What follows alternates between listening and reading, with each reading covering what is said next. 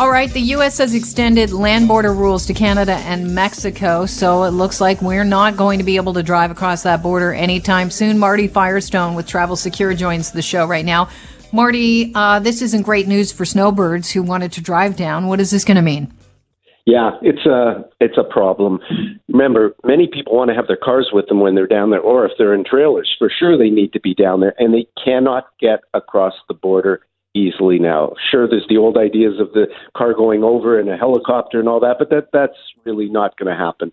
So, unfortunately, anybody planning to leave before October 21st is going nowhere now unless they're going to fly down, and I don't think flying down's the answer. You have to And- rent a car, and car rental prices are through the roof, so it's basically a big mess.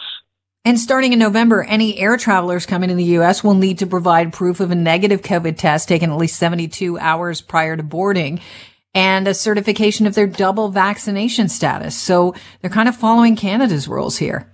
They are very much, but what we have to wait and see here, and this is uh, going to be very interesting, are they going to recognize AstraZeneca, even though it's not an approved FDA drug in the U.S., which would cause a major issue? I, and I think Canadians that have either one shot or two shots, or I should say a mixed shot of AZ with something else, would be in a problem situation if they don't accept it. But I believe they have to, because I can't imagine what would happen with everybody from the UK if they didn't accept AZ. So let's assume. Well, Marty, if I can just interject for a second here, uh, it, but the AstraZeneca in that they took in the UK, it's Oxford. It was, it was uh, made in the UK. The problem is they don't recognize the Covishield, which we in Canada received from India.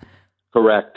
That's exactly right. So that's going to be problematic unless the World Health Organization basically approves that one, the other one, and any of the other ones, including the Sputnik and the one from China, because that's going to be a real problem. International flights coming into the U.S. I mean, what are they going to do if someone's showing a double vaccination of one of those viruses, or sorry, vaccines that weren't even even approved at all? So that's going to be where the where the slowdowns and the delays are going to come from. Okay, so are we going to see a bunch of snowbirds deciding, hey, we're going down earlier than scheduled in, uh, in November. We're going to go down in October as soon as possible because then we don't have to show the uh, vaccination status. We can go down and get vaccinated again uh, with, with something else in the States. Is that something they might do? And you have to wonder about the safety of that. Yeah, that that's a possibility, I guess. I suspect that the first and paramount reason they're going to want to go is to be able to get their car down there, which they can't. We agree they can't cross the land border, so they're going to have to ship their car. And then when they get down there, yes, they will go for the third shot if it's available in a local drugstore. And then how do they know if you had the first or second shot? This is where it's going to be Right. so incredibly confusing. Yeah, because you're in another jurisdiction. You're in another country getting that shot. Uh, short of carrying around a piece of paper, a hard copy, it'll be hard to prove. Yeah, if you got both shots here in Canada and then you walk into a CVS drugstore down in Fort Lauderdale, I'm not sure how they know you got the first two shots. So they you could say I'm getting my first shot and bingo, that's your third shot. So I think there's like a lot of confusion and a lot of things going on right now, but I can guarantee you that everyone heading down south will get a third shot if they can get it because why not? There's nothing happening up here at any imminent future at this point. Were you shocked to find out that they're going to keep the land border closed to uh, Canadians?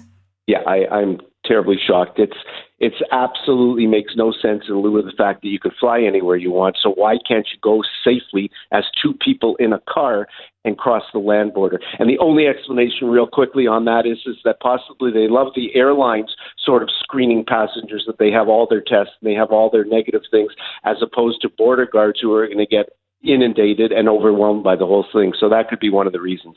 So when last we spoke, you were talking to snowbirds who were fully prepared and confident about going down uh, to the, you know, wherever they go to south, whether it be Florida or Texas this summer or this winter. Will they be passing on travel for another year if that land border remains closed, or are you still going to see people hopping on planes? No, we are hoping to see 90% of the typical snowbirds 2019 all find their way down there. Will they find their way down there on October the 4th? No. Will they find their way down there October 22nd? Let's hope. It cannot stay closed forever. They've got to open it up, but I do think they bought themselves another 30 days. So the best hope, I think, is everyone leaving a little later than they had planned, but they'll be out of here all on October 22nd, and we should have a full exodus of people heading south. All right. And what is your uh, note to people, snowbirds that are listening right now, when it comes to insurance and making sure that they've got all of their uh, insurance in order if they're heading down st- stateside? Very simply, the one positive thing that's been going on over the last couple of months is the insurance companies are recognizing fully vaccinated individuals. They will not need additional COVID insurance. They will be covered as per the contractual guarantee of any unexpected medical emergency. So, no fear. Make sure the insurance does cover you for COVID, but you don't have to buy anything extra over and above. You will be covered if indeed you do come down with COVID while you're there. All right, Morty, with this uh, news from the Americans, I'm sure there's a lot of people that are going to be changing their plans, moving up their travel dates, and I appreciate you giving us the inside scoop on on how this is going to look. Super. My pleasure. Thank you. Have a great day. Marty Firestone is with Travel Secure Insurance.